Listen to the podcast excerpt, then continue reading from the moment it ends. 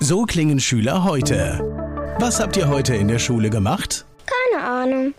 Und so klingt der Speedlearner. Was habt ihr heute in der Schule gemacht? Heute haben wir sehr viel über Afrika gelernt. Soll ich bei den ägyptischen Pharaonen anfangen und bei den Zulu-Kriegen aufhören? Oder interessiert es dich in Wirklichkeit gar nicht? Speedlearning. Für bessere Noten. Wie wir vom Hoffnungslerner zum Speedlearner werden. Jetzt überall im Buchhandel. Speedlearning. Hallo und herzlich willkommen zu einer weiteren Folge des Podcasts Speed Learning, die Erfolgstechniken für Beruf, Schule und mehr. Die nächsten sechs Folgen sind Ausschnitte aus einem Interview, das Volker Pietsch bei Antenne Mainz mit mir geführt hat. Und du bekommst hier ein bisschen Einblicke in mein Leben, wie ich überhaupt zum Speed Learning kam, was ich alles so mache und natürlich auch ein paar praktische Techniken. Heute im ersten Teil des Interviews erzähle ich etwas über meine Schulzeit, wie ich als Schüler war, welche Erfahrungen ich gemacht habe und anschließend die Zeit im Rettungsdienst während meines Zivildienstes beim DRK Germersheim. Ich wünsche dir viel Spaß und freue mich, dass du heute wieder mit dabei bist. Antenne Mainz, mein heutiger Gast ist männlich. Name? Sven Frank. Alter? 44. Alle müssen überlegen, ne? Gibt es eine Technik für, wie man sich das besser behalten kann? Am besten denkt man gar nicht mehr ans Alter. genau. Geburtsort? Hannover. Beruf? Speed Learning Experte. Oh, Experte ist immer gut. Ne? Hobbys? Lesen tatsächlich, Gärtnern und Sprachen. Hast du ein Lebensmotto? Es ist nicht wichtig, was ein Mensch über sich erzählt, sondern was du aus seinem Verhalten über ihn erfährst. Besonderes Merkmal, was zeichnet dich aus? Woran erkennt man dich? Was sagen die Leute, die mit dir zu tun haben? Ich habe einen an der Klatsche und ähm, spreche mehrere Sprachen fließend. Das ist schon mal eine Menge Zeugs. Der Speed Learning Experte Sven Frank hier zu Gast bei Antenne Mainz. Schnell lernen, Speed Learning, das ist das Thema hier bei Antenne Mainz. Sven Frank ist da. Erzähl mir was über Hannover. Ja, in Hannover bin ich geboren, dann nach einem Alter von drei Jahren als Wirtschaftsflüchtling in die Pfalz übergesiedelt. Von daher kann ich gar nicht so viel über Hannover erzählen. Schade, jetzt hätte ich gedacht, dass wir mal über die interessanteste Stadt der Welt sprechen. Nein, habe keine Ahnung. Ich, ich, weiß nicht, ich, ich kenne Leute aus Hannover und die sagen, es wäre furchtbar langweilig. Ich wollte es jetzt mal bestätigt haben, aber dann. Ich habe gehört, die Menschen gehen dort an der Leine.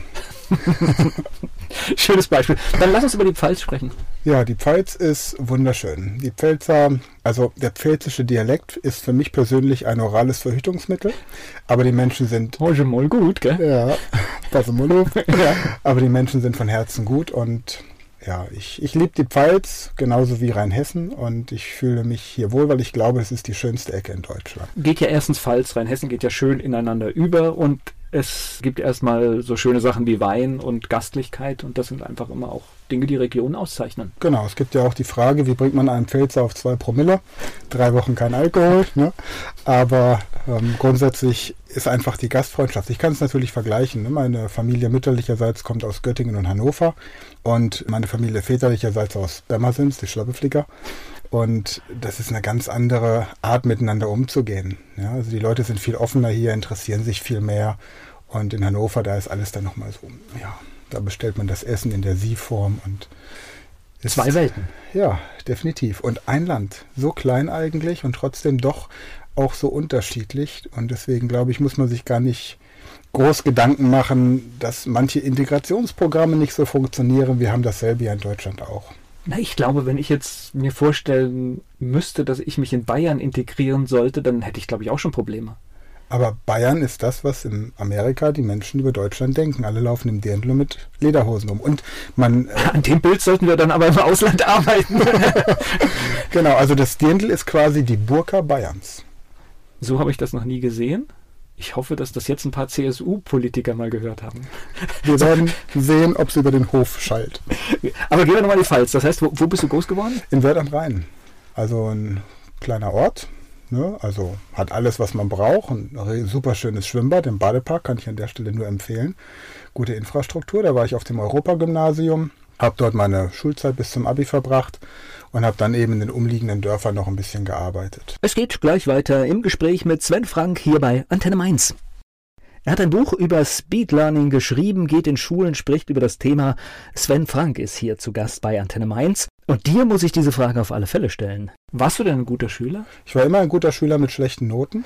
Also so dieses klassische Prinzip, ich gehe nach England auf einen Schüleraustausch und werde von vorne bis hinten gelobt für mein Englisch, komme nach Hause und schreibe im Unterricht wieder eine 4 und habe die Welt nicht mehr verstanden. Aber ich war immer gut darin, Dinge zu lernen, die mich interessiert haben. Das war nur nicht immer das, was die Lehrer im Unterricht vorgetragen haben. Hast du da heute im, im Rückblick mit deinem Wissen eine Idee, warum das so ist? Ja. Oder bei dir war jetzt erstmal im Einzelfall? Also konkretes Thema Fremdsprachen. Du lernst ja in der Schule eine Sprache nicht so, wie sie draußen gesprochen wird, sondern so, wie der Lehrer die Fragen beantwortet haben möchte. Also sehr viel Struktur einer Sprache. Grammatik, die zum Teil draußen auf der Straße gar nicht angewendet wird. Ich lerne vor allem Vokabeln, die ich nicht brauche. Das habe ich bei meinem ersten USA-Aufenthalt gelernt ich kannte eine Menge Wörter, aber eigentlich nicht die, die ich brauchte, um zurechtzukommen. Ja, genau. Deswegen plädiere ich ja dafür, dass man einen Fremdsprachenunterricht einführt. Gar nicht einzelne Sprachen, sondern wie man eine Sprache überhaupt lernt. Und dann können die Schüler mehrere Sprachen auf ein bestimmtes Niveau lernen, ohne sich für eine Sprache festlegen zu müssen. Okay, das heißt, nach der Schule hast du irgendwie Bestanden alles?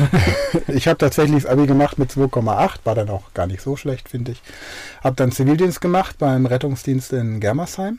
Dort meinen Rettungssanitäter, anschließend den Rettungsassistenten, heute nennt sich das ja Notfallsanitäter, und habe dann an einer Rettungsdienstschule als Dozent und Schulleiter, Schulleitungsmitglied gearbeitet und habe dort auch schon Speed Learning Techniken vorgestellt, zum Beispiel um sich die meldepflichtigen Infektionskrankheiten bei Verdacht, Erkrankung und Tod oder solche Dinge merken zu können. Okay. Das heißt, das braucht man an dieser Stelle? Das brauchte man tatsächlich im Rettungsdienst. Meldepflichtige Infektionskrankheiten musst du erkennen können und dann gegebenenfalls auch melden, wenn du einen Verdacht hast, ans Gesundheitsamt. Und das war bei uns immer so ein, so ein, kleiner Trick. Wir haben dann den Schülern diese ganzen Erkrankungen beigebracht und haben gesagt, bei der schriftlichen Arbeit wird es am Ende eine Bonusfrage geben. Nenne fünf der, glaube 18 meldepflichtigen Infektionskrankheiten bei Verdacht, Erkrankung und Tod. Und damit konnte man fünf Fehler, die man vorher gemacht hatte, wieder ausgleichen. Okay. Ja, die Schüler fanden die Idee gut. Zivildienst war, war eine prägende Erfahrung? Ja, ich habe im Rettungsdienst und auch in der Krisenintervention gearbeitet. Das war mein erster Einsatz am 1. August im Jahr 94. War gleich ein Einsatz, bei dem sich jemand erhängt hat. Und am nächsten Tag, Dienstag, der 2. August, ein Einsatz, bei dem sich jemand erhängt hat. Und dann habe ich mich gefragt, ob das jetzt so das Tagesgeschäft wird. Und das war für mich als junger Mensch mit 19 natürlich eine Erfahrung. Ich bin dann in den Bereich Krisenintervention mit reingekommen. Wir haben dann gelernt, wie man Todesnachrichten überbringt, haben das auch gemacht. Wenn hier beim Verkehrsunfall jemand ums Leben kommt, wurden wir gerufen, um die Angehörigen zu informieren.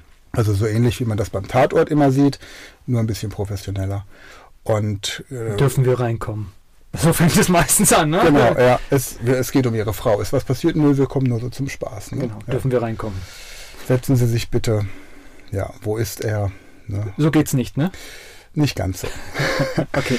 Aber war tatsächlich eine, eine gute Zeit, auch zu sehen, wie so das medizinische System von dem Einsatzort bis auf die Intensivstation funktioniert und tatsächlich auch, wie dann tatsächlich die Zweiklassenmedizin funktioniert. Also Privatpatient versus Kassenpatient. Sobald du den Rettungswagen verlässt, geht's los. Okay. Bei der Reanimation sind alle gleich, aber. Gut so, zu wissen. ja.